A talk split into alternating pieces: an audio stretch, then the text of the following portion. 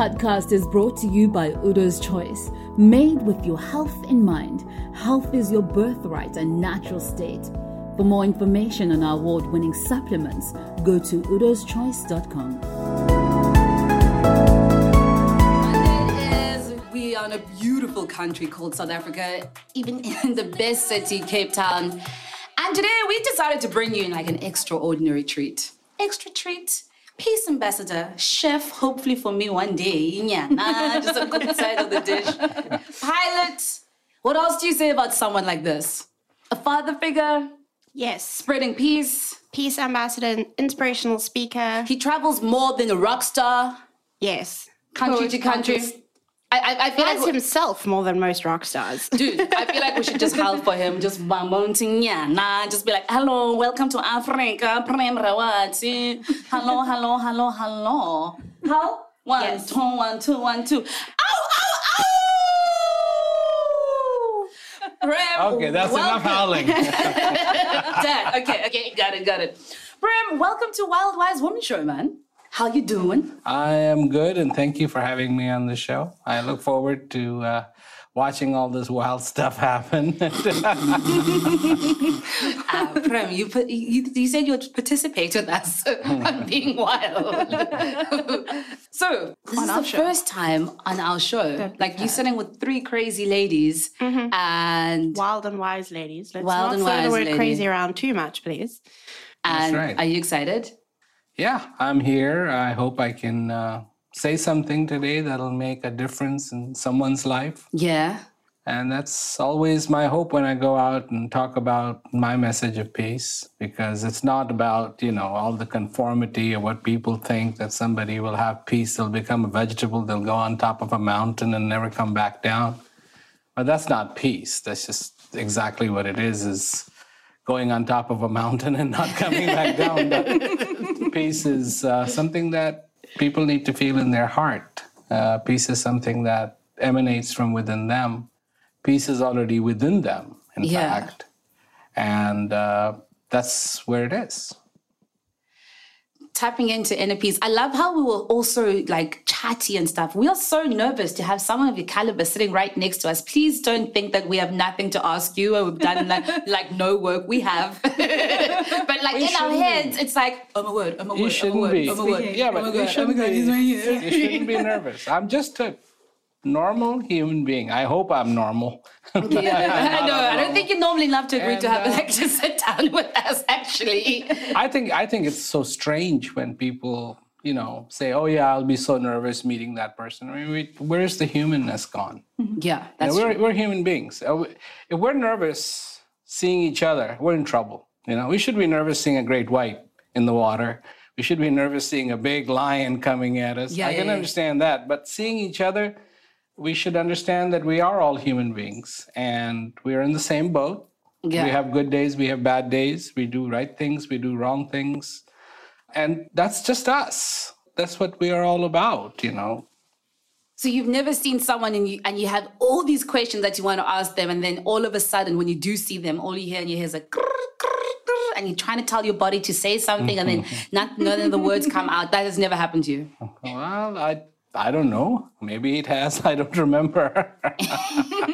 Okay, so for people that have never seen Prem Rawat before, it's like it's poetry to your ears, but it's all about self and self understanding and things like that. So, for all of you that don't know, where did this journey begin of spreading the message of peace? India, that's where I was born. Yeah. That's where I started. Uh, I started speaking when I was four years old. You know, it just puts pressure on every other person who has a kid. because everyone is just going to be like, you're just eating sweets. No, well, I mean, that's something I wanted to do. And uh, I got up. There was a big gathering. My father was going to come and speak, but people were just scattered, you know, just scattered all over the place. And I felt, this is not good, you know, is he's, he's going to come and everybody's all over the place. So I got up and uh, I sat where he sits on his chair and I started speaking. And when I did, everybody started to go, Whoa, who's talking right now? You know, it sounds like a little kid. And they all wanted to come and see, and they all gathered. And then I sent a message to my father. Okay, everybody's here. You want to come out and talk to them, you know? And uh, he did. So that's when it started for me, just speaking about peace. And then I was nine years old when he passed away. So I ended up doing what he was doing, and that was at nine. And then that's that really involved a lot of traveling and talking to people. So Ah, from the age of four, you had the gift of the gab. Uh, I don't know, a gift of the gab. I think it's just uh, something my heart wanted to do. It, it just came naturally to me. Uh, just wanted to talk about the possibility that what they're looking for is inside of them, that whatever they think their human status is, they're much better off than that, but they don't know it, they don't understand it Yeah. because I'm not the believer in Superman. You know, you realize what a Superman movie would be if there was no disaster. If nobody was falling off a mountain, if nobody was drowning in the ocean, if not, I mean, he'd just be sitting around. So we look, we, we look at the disastrous situations and we somehow go into this mode of, oh yeah, if we had somebody like Superman, then he could come and save us. And we never look at ourselves as our own saviors. And there's nobody better qualified than us to save ourselves because we know our pitfalls. We know where the problems are. We know what's wrong with us and, and where we Some need of to us be just saved. don't know. I've got two people in the room who just don't know. Oh. Don't, don't say that about them. I'm joking. yeah, we can hear you, Lumka. I'm joking. I'm joking. Have you ever like not known what to say? Oh, uh, uh, uh, uh, Like, like, like, like, basically right now, like everyone is just like silent. I'm like, uh, but, you know- where yeah. but but this isn't like coming from my head. I hope. I really hope. I, I, I pray that I never walk on any stage behind a microphone and start talking from my head. Yeah. It really needs to come from my heart. You know, it really, really needs to come from my heart. Because that's my if it if the message doesn't come from my heart, it's coming from my head. I'm gonna be confused and I'm gonna confuse a lot of people. And that's what happens. You know, there's a lot of people who get behind a microphone, they're they're fine talking to people. But what they end up doing is confusing people. I mean, not detangling the situation, they make it even more confusing because they don't, you know, the subject of peace, the subject of being human, the subject of being alive is something that you really have to feel inside. You Yeah. have to feel it in your heart. And it's not about the head. I mean, of course, when I fly, it's all about the head, you know. But this really has to come from your heart. Is that why at the book launch you were able to stand up without notes or anything and you just spoke? I don't make notes. I don't write my speeches. I just come out and say what I feel like saying. Wow. Okay, that's all about a strong DNA. Like now we're gonna be looking at children like, yo, you four years old, man. Like, why do you need notes? okay, Prem, I've always wanted to ask you this, Net, but don't take offense to it. Please. Were you ever good with the ladies? Because like sometimes I sit in your things and I'm like, damn, damn, that was good. Where did that come from? It's like a left like punch, punch, and you're like, now I'm thinking, hey, you know, sometimes you'll be like, baby, look into yourself and were you that guy when like someone comes when a chick comes up to you and they're like where were you why didn't you no no no no you're like don't worry look at me look into my like, were you ever No, no. You can't abuse that. That's not what it's for. Are you kidding me? I was thinking I mean, you know, I, I've had people come, people who were terribly upset. And I just, you know, there was actually one lady came up to me one time and she said, I am afraid to get in touch with myself because what if I find everything is just ugly? And I said, no, it's not. It never is. It never will be. But you, you can't you can't take this gift and abuse it yeah you know, for your personal reasons or that's just that's just a no-no. That's absolutely a no-no. But That's even why we like have all a those less superhero than a movies. 0.0% you've never tried it Not even zero zero zero percent. damn Prem. J- just once If you if you are not disciplined, yeah you shouldn't be doing this. You know, there are people who abuse their positions. I have seen them. I saw this when I was very young. And that was easy for me to go, you know, I'm not going to do that. Yeah. Because I, I see it. I see it. I, even today, there's so many people. My good fortune is I started when I was very young and I could see how people were abusing, you know, their position. And wh- where's the hope? Yeah. If, if those people who are saying, I am here to help you, you know, and they drill a hole in your boat, you know, and You'll be like- fine. Just go down. you know, so that- that's just wrong. That's just wrong. okay, cool. Very interesting. You see, Prem, for most of us in this room, our lives are so messed up. We're crazy. so your words are like words of inspiration to us. We're like, okay, tick. Well, well, Prem, uh, I think maybe let's start from the top. Tell us a little bit about why you're in SA. Um, you designed a program called the Peace Education Program, and you're here to promote that and the book and your message. Do you want to tell us a bit more about that? Yes, Robin, I would love to tell you about that because here I am. Jeez, it is right. I may as well. it was so ghetto, and Robin was just so like. We'll get there. Well, I've been I've been coming to South Africa since the 70s, and uh, it's been on and off. Because in the 70s, when I first came, um, you know, they didn't want me to do mixed meetings and so on and so forth. And I said, look, I, that's just I'm not going to do that. You know, I, anybody is welcome to come, and so everybody would come. And that was against the law at that time. And I got blacklisted, so I couldn't come for quite a while to South Africa. But then situation changed and I started coming back. And I'm here to talk to people about same message, same message. And a few years back, we started this peace education program.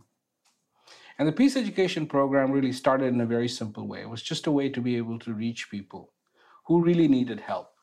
So, in fact, its beginnings were in incarceration institutions, you know, prisons or whatever you want to call them. And reaching those people because there they were and really not much hope. You know, every day you see the bars. There's the sunset, but there's the bars. You're in there. Some of them are there for five years, 10 years, 15 years, 20 years. And it's a tough life. You know, it really, really is a tough life. So the idea wasn't to entertain them. That wasn't the idea. It wasn't like, well, society has said you should be incarcerated and we're coming along and making sure that everything is fine for you. No, the idea was that if there isn't a fundamental change in these people, they're going to come back. Because when you look at the uh, rate of return, it's just amazing. And so, what can we do to have a profound impact in their lives so they really just get out of this rut? Because they don't want to be there, but they don't know what to do. Nobody's helping them with that. It's just the whole situation is somebody's holding a big stick, somebody's got a bigger stick. And when you look at how unfair this is, truly have to understand, and, and I will quote Professor Gilbert, who is one of the professors in uh, University of Texas San Antonio, and he works with these kind of institution. He keeps an eye on them. He, analyzes, and he's brilliant, brilliant. And he just said, "Look, these laws are being made by white collar workers, and they are literally against everybody else down the totem pole. And so, what happens? What happens is that a whole sector of society that doesn't even participate in making those laws end up with these laws that are just hurting them and nobody cares. Nobody looks at it. And so everybody just sits there with a stick that's bigger stick and a bigger stick and a bigger stick. And nobody is even looking at the whole thing and saying, look, this doesn't work. You know, I mean, you, you look at your child, you send your child to school, and you look at his report card and you say, well, you know, is he passing or is he failing every single year? I mean, is it working or is it not working? But people don't look at some things like that. When, when you look at these, these laws get passed and institutions get made, and so the solution of the, for the problem is this make more prisons, And so the prisons get made, more prisons and more. And that's really going to solve the problem? I don't think so. You know, if your house is burning, you need to throw water at it, not more fire at it. And so, how can a profound impact be made? So, peace education program started, and University of San Antonio, Texas, took notice that people who were going through this program had the least rate of return. Of all the programs that were in this one uh, institution, the people going through the peace education program had the lowest rate of return. So that obviously for him it was like bing, bing, bing, bing, bing, bing, all the alarm bells went off. What's going on here? What is so interesting about this program? Well, in fact, I went and I saw the inmates and I talked to them.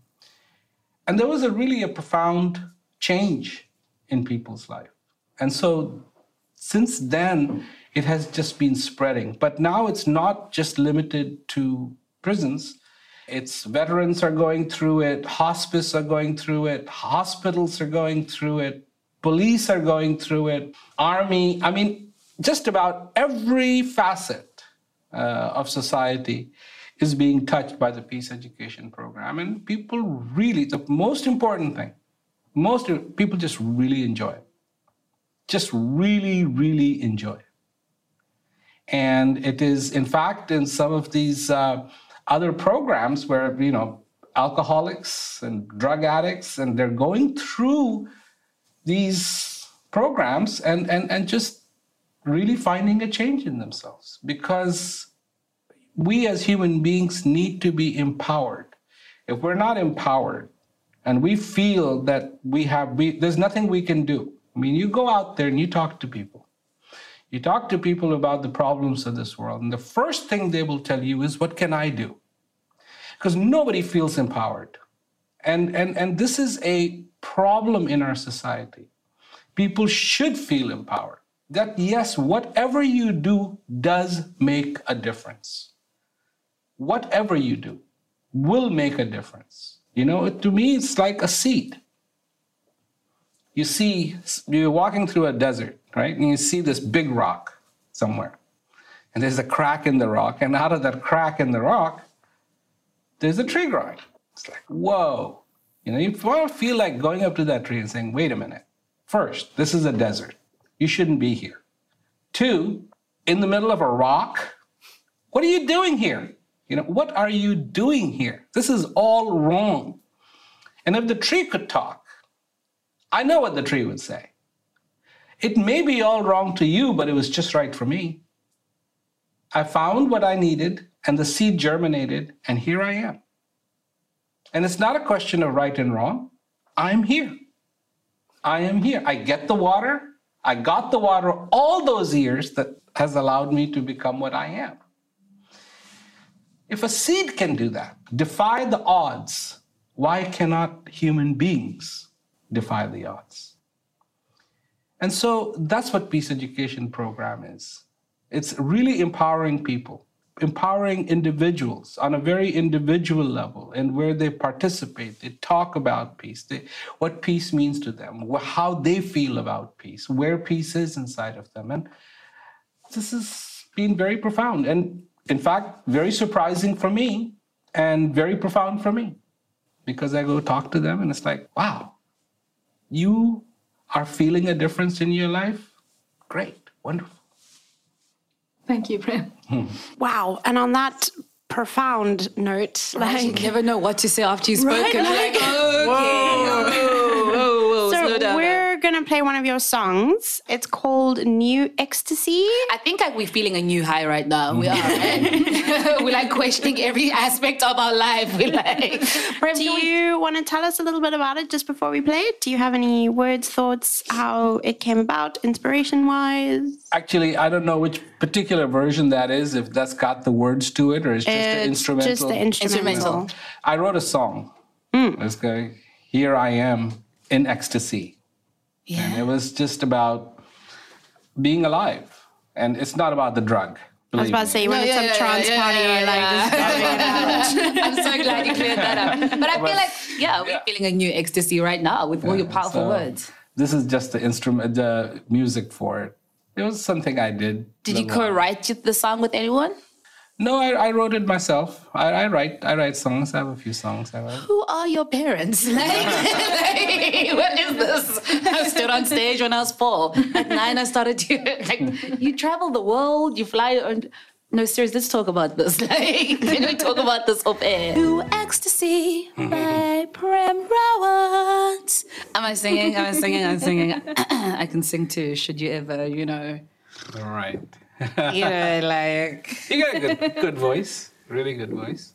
You So do, I you have, do. I have, I, what? You do have, I've told you for years. Okay, not years, I haven't known you that long, but I've been telling you for weeks now that you have a good voice. Is it just because Prem told you that it's now a thing? Okay, do you travel around the world playing the best of the piece? No. Okay, so it's, can it's you my, fly yourself to one place to the next? Do you travel more than a rock star? No. in my imagination, I can. um, I was going to ask a question before I get smacked again. so, is there anything that you can't do? Is there one thing that you've tried and you're just like, nope, I cannot balance on a unicycle while juggling chainsaws, for example? Or That, that is something that is something that I definitely have not tried. Ah, so that doesn't mean you can't do it. You just haven't tried I haven't it. tried it. No. So, do you have a bucket list of things that you still want to do? bucket list. I haven't found my bucket yet. Find bucket. I, I, I mean, I, I know. I know. There are so many people. You know, it's like, oh yeah, I want to do that before I go. I mean, it's like, okay, we're all gonna go someday, hmm. and you should really spend every single day like it's your last day and your first day. I mean, Okay. not just postpone something. You want to go see something, be somewhere, do it. I mean, do it. You know, this is the whole social aspect of thing. Okay, you're supposed to go to school now. Yeah. And then after you come out of school, now you're supposed to find a job. Now you're supposed to get married. Now you're supposed to just work your pants off. Now you're supposed to retire. And now you can die. I mean, it's like, thanks a lot, guys. You know, where did this come so from? used. I mean, just where does that come from? And everybody, it's like a cookie cutter. Everybody's like, yeah, that's how it works. That's how it works. I'm retiring. I'm ready to reach my 65. No, you can't retire in life. You know, one day you will retire, and that's that. But till that day, you got to live to the fullest possible that you can. Absolutely. So, but what's the wildest thing you've done though? Have you gone and swam with sharks? I mean, you are in Cape Town right now, so shark cage diving, great whites. That's another thing that actually I haven't ever done. And I don't sorta want to done. do. Oh. I don't want to do Why? is swim with a shark. You in a cage? cage. You're in a cage. protected. Except if there's a, those like you get those like little Have you have you seen some of the documentaries where the shark just half inside the cage? I mean, it's absolutely, absolutely Sure, those shocking. are Photoshop. No, they are not. They're videos. It's they're not videos. really blood. They're, they're, they're, they're videos. They're videos. no, and, but and, and you know to me i respect the shark that's the shark's territory shark is the boss when the peace absolutely- says that, scratch shark it off your is the boss you know this thing also bothers me sometimes the people go around going well we're better than animals i don't think so Yeah. you know we're part of that family too. They evolve differently and they do things, and some of the things they do, they do a lot better than us. I mean, a lot better than us. And I see birds flying at times, you know, and there may be like 200 of them. They're flying in formation. They're not crashing at each other. You know, they're not like, get out of the way and honking and killing somebody. I mean, they're just in unison flying and doing their thing. And we stop learning from animals. You know, you take a look at an animal, and if the animal can avoid being killed and killing, it will. And if it has to, it will. But we just go and we will do it for fun. Uh, how can that be fun? How can that be fun? You know, and so I think we need to show a healthy respect to the animals, and maybe they'll show some healthy respect for us. and they'll go, get out of here. I've just like changed my bucket list. When a peace ambassador tells you, "Mm, shark cage diving, I don't know. Take it off your list. Um, Prem, I had a question uh, to Fluffy's point. Um, so we've been speaking about this off air as well. You've got a long, long, long list of accomplishments. I mean, so you you've been a speaker since you were four years old. Professional pilot, one of the most experienced in the world, I believe. Um, professional, well, really good cook. Lumka's favorite uh, photographer, poet. Um, where do you find the drive and motivation to just be excellent at everything you do, I guess? Well, I think that uh, we all need to try our best. Whatever we do, we need to get good at it. And sometimes it is trial and error. Today it's all digital photography. But I started way back when there was no digital photography. Mm-hmm. And you went and you bought a film. Yeah. And in India, you got an envelope with it. And you took the film after you exposed it and you put it in the envelope and you put your return address and you posted it and it went to the lab, Kodak lab, and they would process it and then send it back to you. Well, that was a little bit strange for me because that really took a long time. And actually, even before that, I didn't have a camera. I didn't have a camera. What? So I had to make my own. So I made a pinhole camera. You take a shoebox, you put a you know, pinhole uh, right in the front of it, and you put a screen in the back, and I would go around seeing things, and then I was able to then take the film and put it in the back and expose it, and of course it was trial and error. Who are you? I just made a camera when I was younger. I made well, a camera. It's very simple. Pinhole cameras are very simple. There's no shutter involved or anything else, and you just have to do everything manually. And then I set myself a little lab, you yeah. know, just the black and white, three trays, and I would process the film and uh, pretty soon I got pretty good at it, and I would even do it for my friends. They would have, you know, their exposed film, and I would process it for them and make prints and so on and so forth. So that was my background. And then when the digital cameras came on, it was like, yeah, yeah, this, this is. Goodbye now. but I, am getting back into film. I mean, I think that's just. I looked at some of the pictures I had taken a long time ago on slides, mm-hmm. and they're like the, the emulsion, the, the feeling, the way the colors are, and everything else, just really beautiful. I mean, yeah. it's just beautiful. So um, I still I, I, dug through my old camera and I found one. I found my old Canon camera that's filmed. So I brought it with me on this trip and I'm gonna try to shoot some pictures. I mean, if you need some models, maybe like and background natural, because yeah. sometimes you need someone to hold this water. sometimes you just need someone, you know, when you walk past, maybe when you're taking a picture of a tree. Who just happens to be standing by the tree? you know, there's a lot happening. Fill up a room. I always know. wondered, like, you travel all over the world and you say the most profound things. I took friends who do not believe in talking about emotions. They think it's like cultish or they think it's lame or churchish.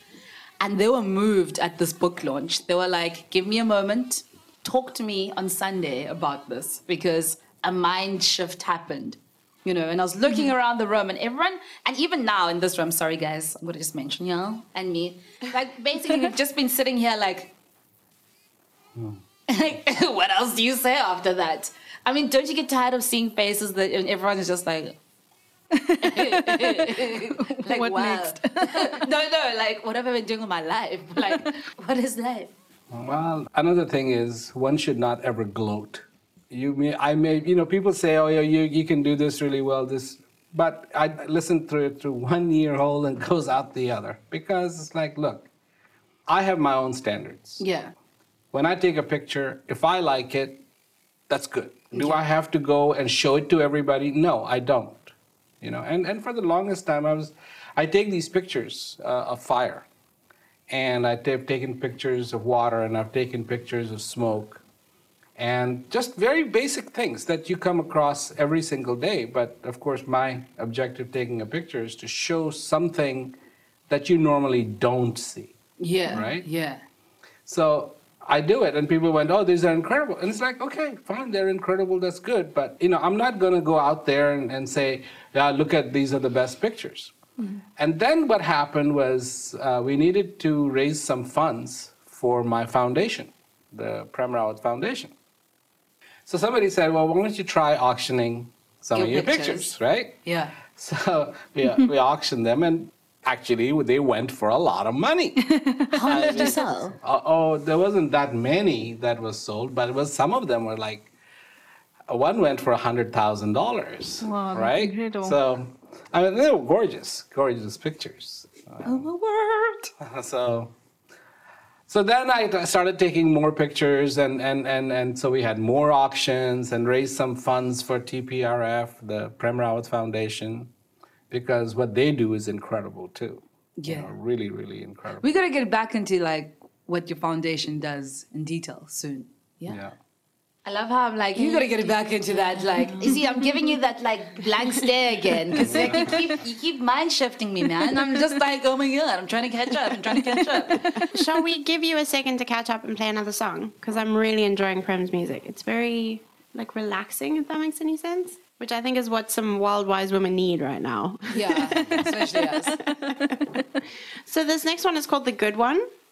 Do you have I anything like to this say one. I like about this it? one. Yes. It's just a good one. You know, I, I, I have to tell you, I, I, I, I, I do this music, and then the hardest part of it is to come up with a name for it. And like to make it even worse is that you go around talking about like amazing concepts. So now I think we're all expecting like, yes, Something profound. something profound, the good one, and then it's just the good one. It's just Yeah, is I a mean, good some one. of them are named like 16. You know, that's it. I Yeah, mean, there's a it's like- seven D. There's a seven D. I, I was like, I wanted to know about seven D. That's it. It's just like you start something and, and, and I feel something and I'll come back from a trip, I'll come back from one of my talks, I'll sit down and I'll get on the keyboard and I'll just take it down and then work on it. And then it's like, you know, when you want to quit out of it, it goes, oh, you want me to save it? It's like, yeah, of course, save it. Give it a name. And it's like, I don't know. It's just whatever. And then you're done with it. well, there you go. Great. Now I feel like all the musicians that come here with really crappy music, and they give you the biggest story, and they're like, "Yeah, so when I came home, da, da, da, da," we were like, mm-hmm. Sure. Mm-hmm. And we're back. I love, I love how Fluffy keeps doing this to me. I'm like, wait, wait, what? Thank you, Prem. I think we should start a show together now. Jeez. So, guys, um, on Friday evening, we attended the launch of one of Prem's books, the latest book called Splitting the Arrow. Uh, it's a beautiful collection of stories, poems, teachings, uh, and it offers practical advice on life, success, and relationships. I was reading through the book, and one of the stories that really spoke to me, and I think is very pertinent in in SA at the moment, is called the tortoise's picnic. So, Prem, I just wanted to know whether you could share that story with us and tell us a bit more about that. Yeah, I'd love to.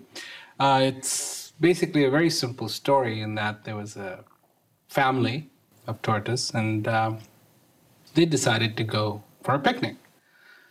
So there was the dad and the mom and the baby tortoise. And off they went and they went and went and went looking for a nice place where they could all settle down and have this wonderful picnic. And they brought the picnic with them and they found a place and they laid out the tablecloth and they brought their basket and did the whole nine yards. And they were just about to start eating when the daddy tortoise noticed that they had forgotten the bottle opener at home. So the dad looked at the baby tortoise and said, Baby, go back home and bring me the bottle opener. We forgot it, you know, and it would be really nice to have some soft drinks with our sandwiches. And the baby tortoise said, No. He says, This is not nice for you to say no. I'm your dad. I'm asking you nicely, go home and get me the bottle opener. So he said, Well, if I go to get the bottle opener, you will eat my sandwich. Because we all know dads are like that. Talking about dads, mums. like just So the dad said, No, no, no, absolutely not. We're, we're going to wait for you. So off he goes. And so they're waiting for him, of course, being tortoise. They're waiting for him for one day and two days and three days. And he isn't back. And so finally, the daddy tortoise looked at the mama tortoise and said, I think we should just have our sandwich. I don't think he's coming back. So as soon as the daddy tortoise started to take the first bite off the sandwich, the baby tortoise jumped out from behind the rock and said, I knew it. I knew it. You would have the sandwich without me. so, you know, the point of the whole story is we have our, all, our, all our expectations, all our ideas, you know, in different ways. And uh, we don't try to understand the importance, the importance of being alive. Everybody wants the instant solution to something. You know, give me the instant peace. I want the instant coffee. I want the instant wife. I want the instant girlfriend. I want the instant relationship. I want the instant money. I want the instant job. I want the instant ride. I want I mean, everything is like now, now, now, now, now. And you know, I was thinking about it, and it's like you know, finally these um, digital watches are becoming very popular. Mm-hmm and it's very interesting because long time ago, when they used to have just good old analog watches, one thing you had to do is you got up in the morning, you had to wind them up before they would start telling the time. And so then they came out with automatic watches and they came out with, you know, battery powered watches. And you didn't have to do that every day. The, the battery powered watch would run sometimes for a year or even more. Now we're at digital watches, and guess what? You have to you have to charge that watch every single day because if you don't, it's not going to do anything, anything. And so it's all these cyclic circles we keep going around and around in, and it's very very interesting that. Why do we do this? Why do we do this? I mean, is it just for the sake of it? I mean, I love gadgets, I love technology, all of that stuff, but why do we do this? And there is a drive inside of us to better ourselves. And I think that when we don't pay any attention to bettering ourselves and we just think that doing external things to better ourselves is all our responsibility and it's all we have to do, it doesn't pan out. And you, you have peace and you have prosperity. And a lot of people think it's prosperity and then peace. But you're never going to get prosperity unless there is peace. Because that prosperity isn't going to hold together, it's going to fall apart. And then it'll become just a cyclic circle of it's like, oh, should we put peace first? Should we put prosperity first? Right now, the formula is, oh, yeah, well, we'll think about peace. First, we will have prosperity, right? Well, no, because this prosperity isn't being very prosperous. Because of the human being not being in peace, there's no understanding of human dignity, there's no understanding of human beings. People are dying hungry in this world. Why? Is there a shortage of food? No. Absolutely not. There's no shortage of food. The amount of food that is thrown away is simply staggering. Staggering how much food is actually thrown away. But why is it that these people who are dying of hunger cannot get that food? What happened to clean water? I mean, what happened to clean water? I mean, uh, everywhere you go, bottled water, bottled water, bottled water. I mean, you know, I was born in a generation in India where you didn't have bottled water. You had water from your tap or a well, and it was sweet and it was wonderful and it was clear and it was. And all of a sudden, it's like, oh no, the water has gotten contaminated. Who contaminated it? You know, who contaminated this water so that we can start buying bottled water? And I'm just, I just want people to wake up a little bit instead of saying, well, that's normal now. You know, this is how just things, the way things are. There are certain things that we need as human beings. One of them that we need right away is air. We, we won't last very long without air. Maybe about three minutes. There's a rule of threes with these things. And so that needs to be clean because it is incredibly essential and important for our body to have that air. The second thing is the warmth. Three hours, and you could go into hypothermia. So the shelter that we need needs to be good. That'll keep us out of those elements. Yeah. That's very, very important. Then we got three days without food, you know, or, or, or three days without water, and then, you know, maybe three weeks or so without food. People have survived. So uh, taking a look at these things it is so important that our food, our water, our air, and our environment is there for us. because these things are important for us. We, we, this is not a luxury. We need these to survive. We need these to live. And people are not paying attention to those things. And we're looking for prosperity. Prosperity. What is, what is the definition of prosperity? What is the definition of peace? Well, peace is something that needs to be felt. And prosperity, is it truly objective or is it subjective? I feel prosperous I, I have water, I have food, I have a place to stay. I feel prosperous because there are people who have everything and they don't feel prosperous. So is it objective or is it subjective? And the same thing with peace. Is it objective or is it subjective? I mean, okay, so you live on top of a mountain and you're wearing a certain clear, uh, you know, uh, color of clothes, and your name is a certain way, and your hair is a certain way, and so, oh, you must be in peace. Come on, that's it. That's not peace. Peace is when you feel it, and peace is not objective, but it is subjective, and you have to feel it. You have to feel peace in your life, not just one day, but every single day. Yeah. Every single day. Wow. okay, how do you expect people to, to actually have a conversation with you when you like do mic bombs, like mic drops everywhere? Those are like you keep having these profound and powerful speeches, and like we end up having the same facial expression, like what do you say next? like, but, who am I? But the, like, but the, thing is, these things are just simple. Yeah. They're, they're, they're, they're, not, you know, out of some slab that fell off of yeah. the skies. This is just the need of a human being. That's all we're talking about. Yeah. You know? I mean, this is nothing fancy. You don't have to be a rocket scientist to figure this out. We are here. There's one planet Earth. This is the planet Earth that we inhabit. We are here. I mean, things are pretty straightforward so far I'm concerned because they have been looking for life on other planets and uh, they haven't really found it yet. You know, they, they keep going, oh, there might have been life here. There might have been life here. And I was like, okay, I know why they need to do that. They need to do that because one day this planet Earth is going to go away. And so then there is a quest for human beings to live in other planets, other surfaces, other places. But are the foundations of that future good or bad? Fundamentally, good or bad? If we cannot have peace and prosperity and human dignity on this planet right now, looking for other ones, we're going to take the same disease and supplant it in other places, at least as a simple experiment. You know, and this is what I say peace will be mankind's finest achievement. Finest. And we need to have it here.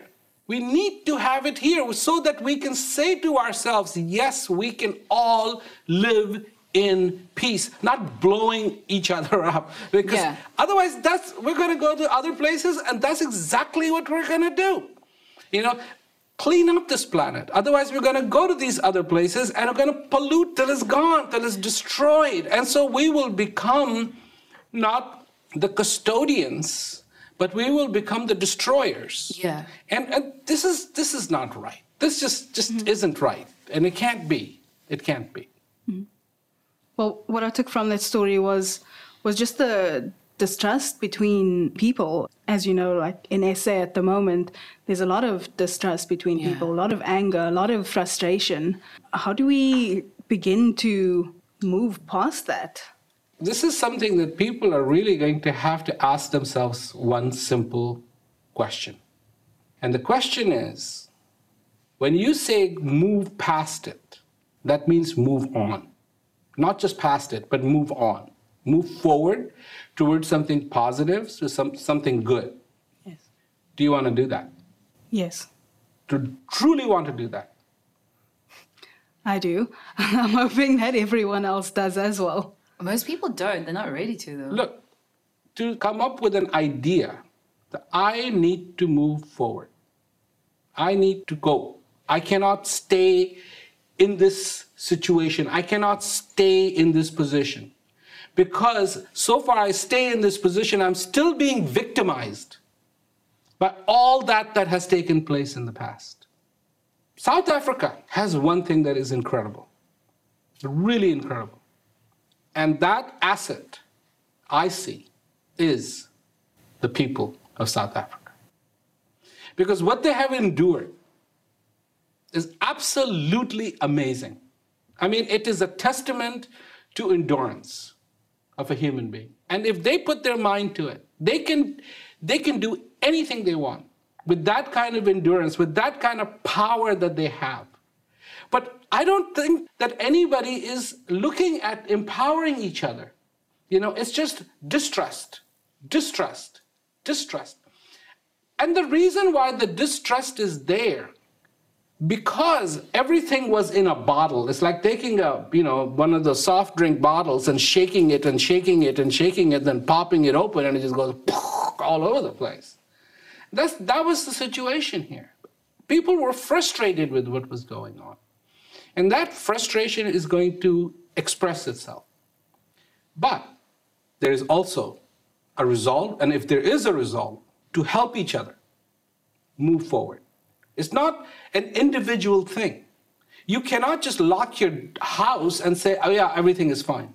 You know, everybody has to come together to say, we all have to move forward. We all have to move forward. And then it can happen. Then it will happen. Because the resolve is there, the understanding is there, it is not just some myth. And then there's this empowerment issue where you ask people, why aren't you moving forward? And people will go, what can I do about it? What can I do about it? This resignation of what can I do? What, what difference will it make? But people coming together, amazing things can happen. You know, there is a lot of bad in this world, but there is a lot of good in this world. There is a lot of hatred in this world, and there's a lot of kindness in this world. Now, what we have to do is to perpetuate the kindness. What we have to do is perpetuate the, the good in people. And if we can do that, and, and, and you know, and then there's this other thing looking for a leader. Everybody's looking for a leader. And there's this joke, you know, that somebody asked the leaders, there's this procession going on. There's people in the front, and they're obviously the leaders, and everybody's following them. And they went to the leaders, well, where are you going? We have no idea where we're going. We're, we're just being pushed by the people. and they asked the people, well, where are you going? So well, we have no idea. We're following them. And so it's like nobody knows. Leaders are not going to do it. Look at the record of this world. I mean, we're talking about a few thousand years here. And the leaders have not been able to fix it. And things just break down, break down, break down. What has gotten perpetuated is the human greed. This is what has gotten supported. Let me tell you a very nice little story. There was a tribe, and one day a young kid approached the chief. And he said, Chief, I have a question for you. So, what, what is your question? The chief, I notice that sometimes people are good and sometimes people are bad. And sometimes those people who are good, they're bad. And sometimes those people who are bad, they're good. Why is that? The chief said, in each human being, there are two wolves a good wolf and a bad wolf. And they fight each other. So the boy thought about it. And after a little while, he said, uh, Chief, why do they fight? And the chief said, To gain supremacy over you to take you over. So then the boy thought about that for a while and he said, Chief, which wolf wins? The chief looked at the boy and he said, The one you feed. I really like this story because it's a simple example of which one is going to win. Now, there are people, believe me, there are people who are like, let's kill the bad wolf. Excuse me, how's that going to help the good wolf? You got to feed the good wolf. Forget about the bad wolf. Feed the good wolf. Yes. all these people who are wanting to move on, who are distrusting, which wolf are they feeding? Are they feeding the good wolf or are they feeding the bad wolf? And if they want to move on, they got to feed the good wolf. Good wolf hasn't been fed for a very, very long time. Very, very long time. And it's about time that we start paying attention to the good wolf. Forget about the bad wolf. Because more attention you give it, more food you give it, you know, this is not going to help the good wolf. The good wolf needs to be fed.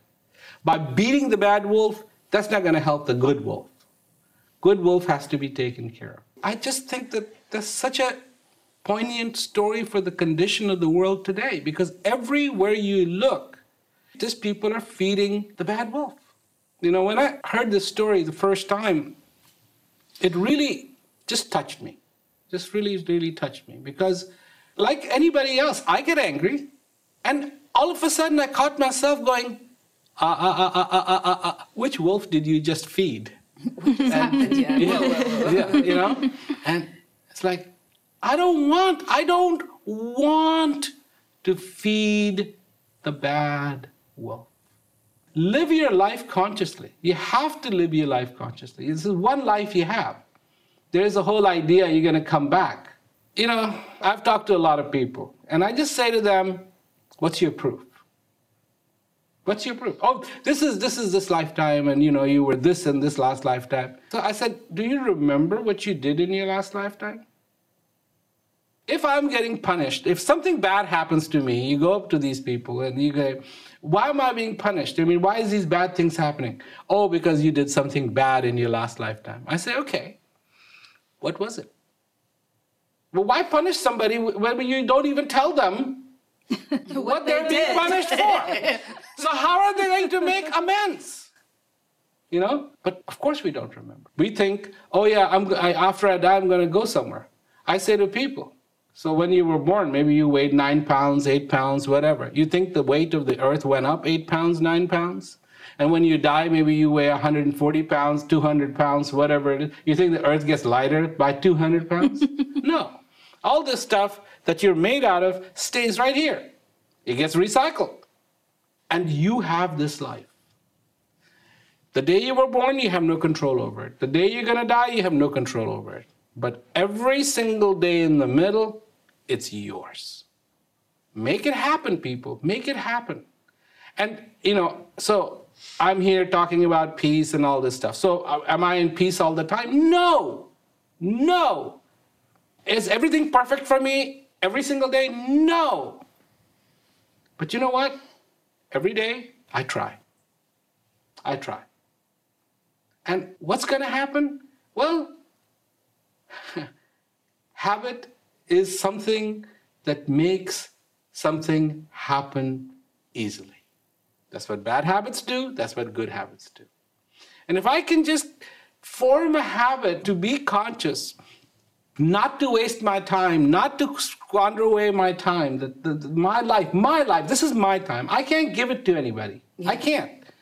You know, if I could if I could sell, if people could sell few hours of their lives, there would be nobody poor in this world. All the rich people would buy it. and they would, That's would, there yes. would be a lot of money, you know, they would put out. But it can't be done. And so it's yours, and you get to keep it. You get to do whatever with it. I, you can do whatever you want. You know, and I say, I, I, I say to people, I say, look, you want to die, you want to go to heaven. I understand that. But what is wrong with making heaven right here? For us, making heaven right here. I mean, just to make heaven here. And if all the religions could tell this to their believers, that, okay, if you want to go to heaven after you die, the only way you're going to get in is if you first make heaven right here. You know, things would change real quick. things would change real quick.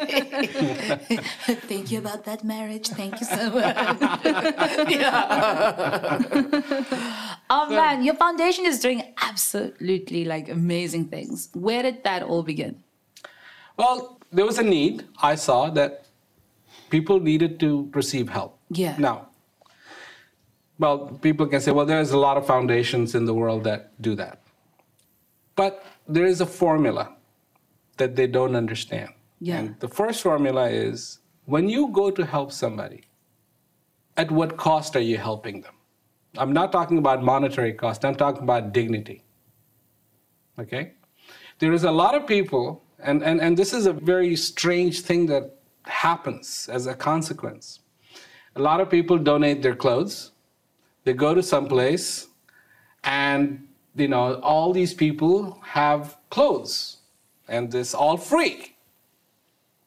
But all those poor people who are tailors in the community now can't sell their clothes because nobody wants to buy them. They can get free. All those people who were making shoes cannot sell their shoes because they, people can get them for free. And they go bust. So people need help, but at the same time, in the name of help, you cannot hurt people. So, one of the things that I wanted to do with the Prem Rawat Foundation is not just to blindly go and help people, Yeah. but help people in a way which would be inclusive for everybody. So what we did, what we did is we, I went to this one area in India and it was really, really poor. In fact, it was so poor that the children were stealing from the rats. What? Yes, uh, the rat in its chambers has a uh, middle chamber. It's called the king's chamber, and it stores food there. And so they would look at the holes, figure out where that middle chamber is, dig it up, and take the food out that the rat would store. This is how bad the situation was. Learn something new about rats too. Yeah. yes. Dude. So I said, okay, what are we going to do for them? How can we help them? So people said, you know, build a hospital or build a this. And I said, look, hospital requires a lot of expertise. You know, how's that going to happen? So finally, I came up with the idea we're going to do food for people.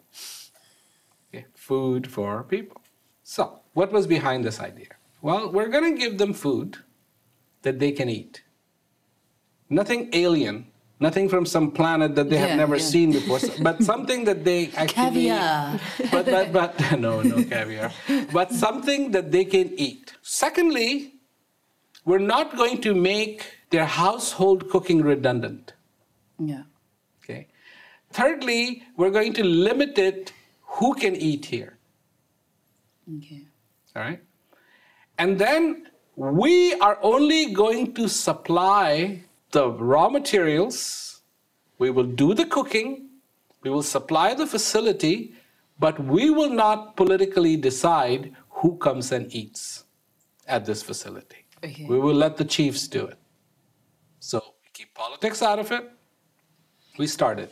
The children of the area and the, the adults, the, the, the aged, they were the ones who would come and eat. One meal a day. That was it. One meal a day. Just one meal a day. And believe me, they could eat seconds, they could have thirds, whatever. We created the facility in such a way that they, uh, the children would come, and the first thing they have to do is wash their hands. See, they weren't washing their hands. That's why they were getting sick.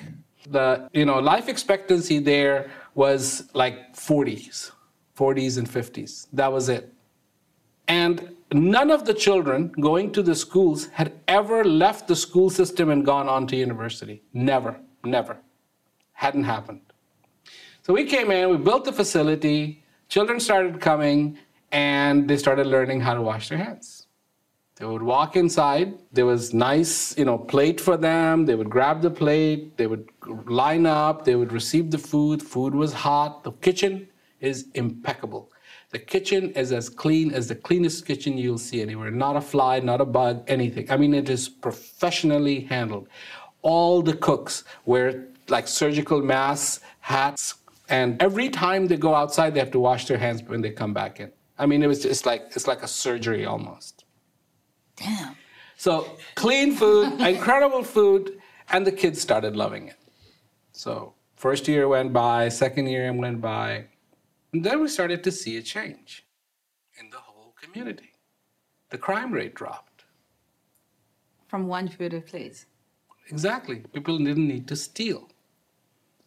Because this one kid eating there was saving them one meal and they could save up a little bit of money because this is every day. So the crime rate dropped.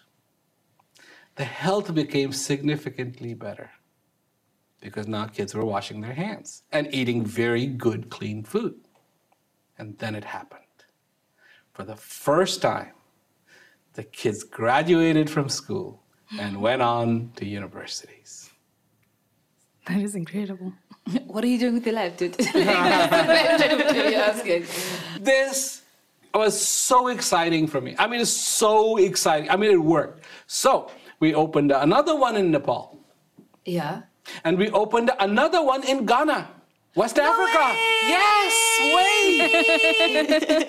In my head, I'm like, got like, "Nanzungonya, Mrs. Mama." yes. I mean, again, the same dynamics, same dynamics, you know? What's happening in Nepal, what's happening in Ghana, and I want to open more. I want to open more. And uh, also here, here's the beautiful part. They grow their own food. Okay, how do we get involved? I know you spoke about like how, how can how can one actually get involved in this now?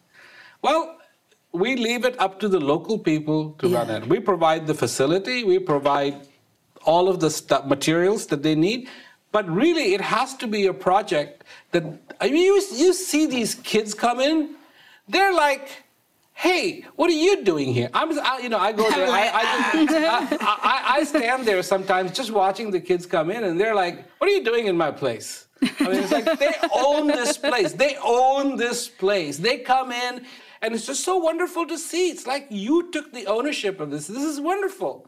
And this is how it should be.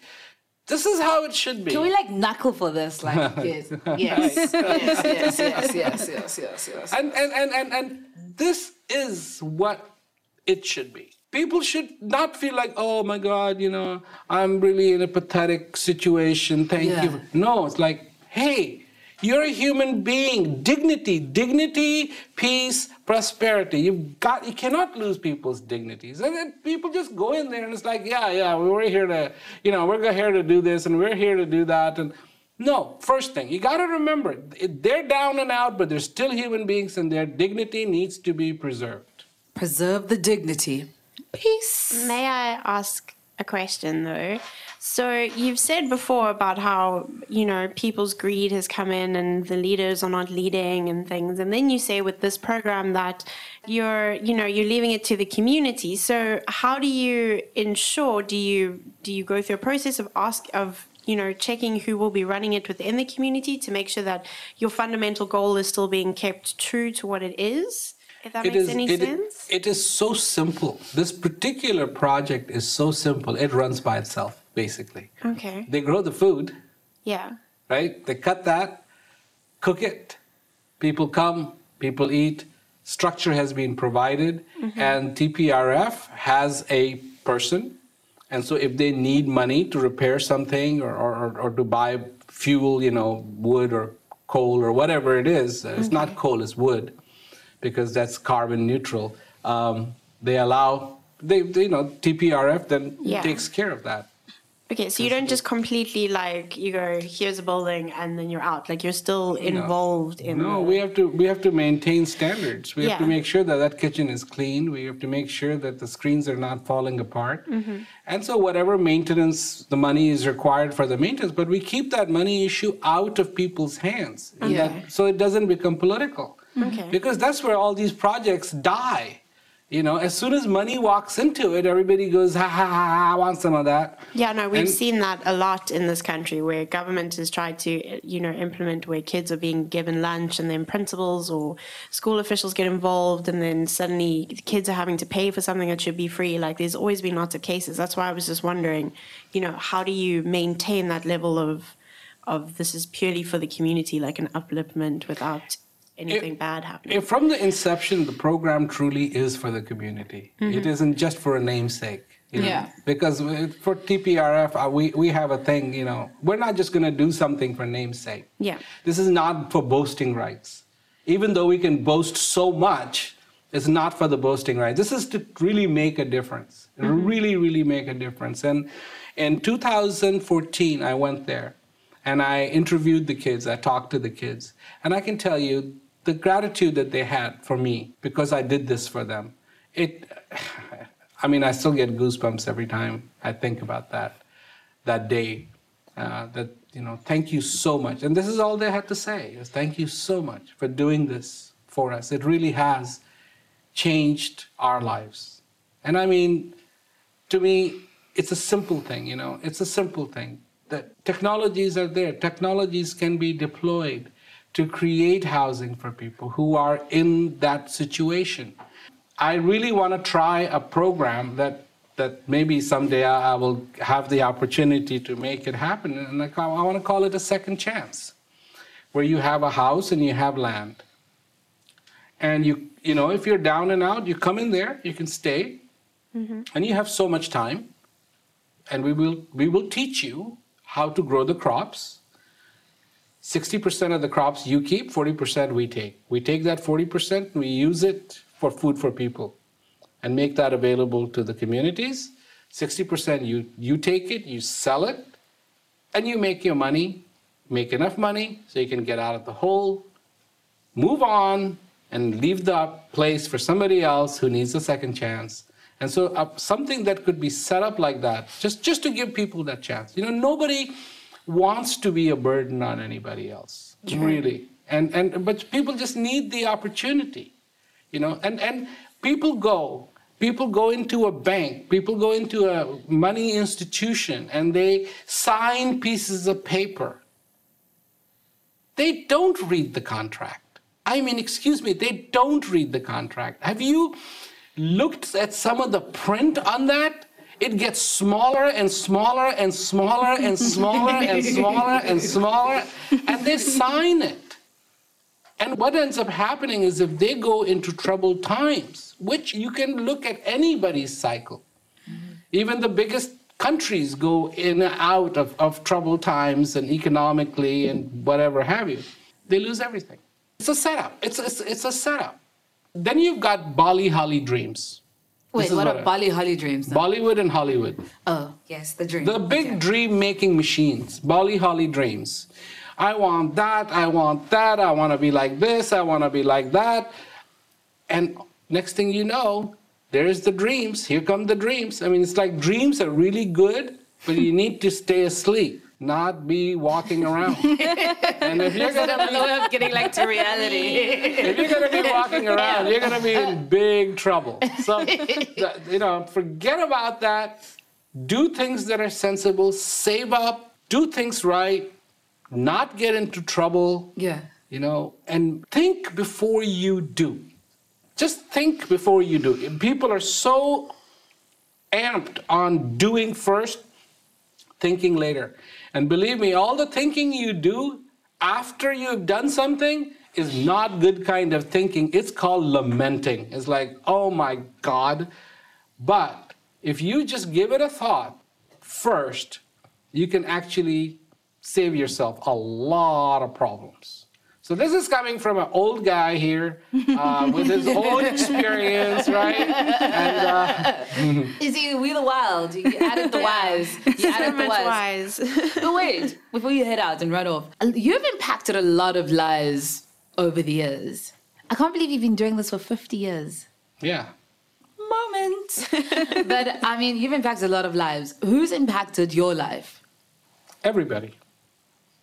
So there's no one you'd like to be like, today I'd like, like to appreciate this individual because I you've helped my journey. I appreciate everyone. Cool.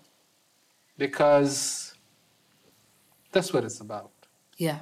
And I do. I know so many people that I am so thankful for. Everybody that comes to hear me, I am thankful to them. Yeah. Everybody who takes my advice to their heart, I'm thankful to them. You know, I went to the prison, Malmesbury prison, and I spoke to the inmates. Yeah. And I can say I'm very thankful to them. I'm very thankful that they gave me a chance and listened to me because I hope that I have brought something, a light in their life. Yeah. Because a lit lamp can light other lamps. An unlit lamp can't do anything, but a lit lamp can light other lamps.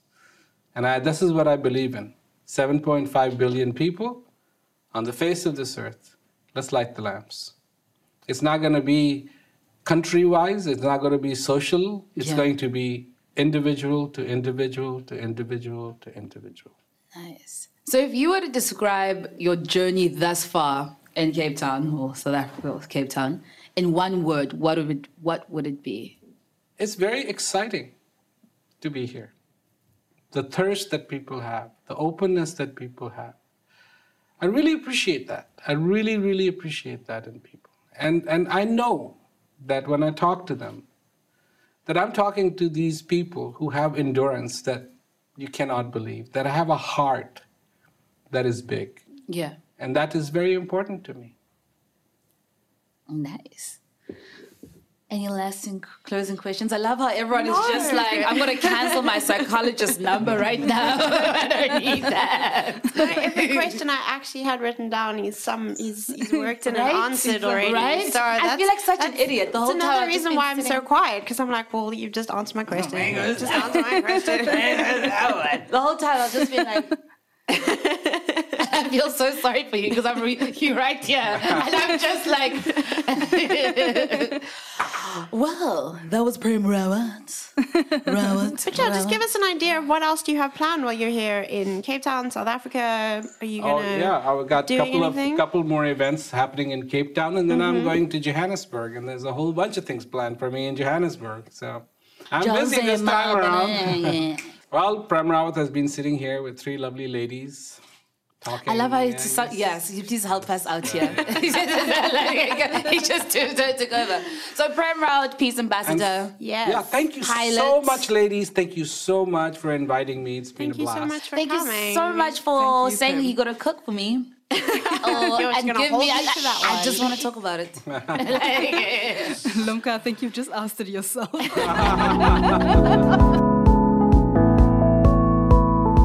Thanks for listening to today's podcast, courtesy of the Timeless Today app. If you want to learn more about what Prem Rawat talks about, he offers a practical online course called Peak to help you understand and experience personal peace. Go to premrawat.com, that's R A W A T, and click on Peak. Prem's book, Hear Yourself How to Find Peace in a Noisy World, published by HarperCollins, is now available. For further information, go to hearyourselfbook.com. If you have any questions for Prem Rawat about his new book or Life's Essentials podcast, please email us at lifeessentials with premrawat at gmail.com.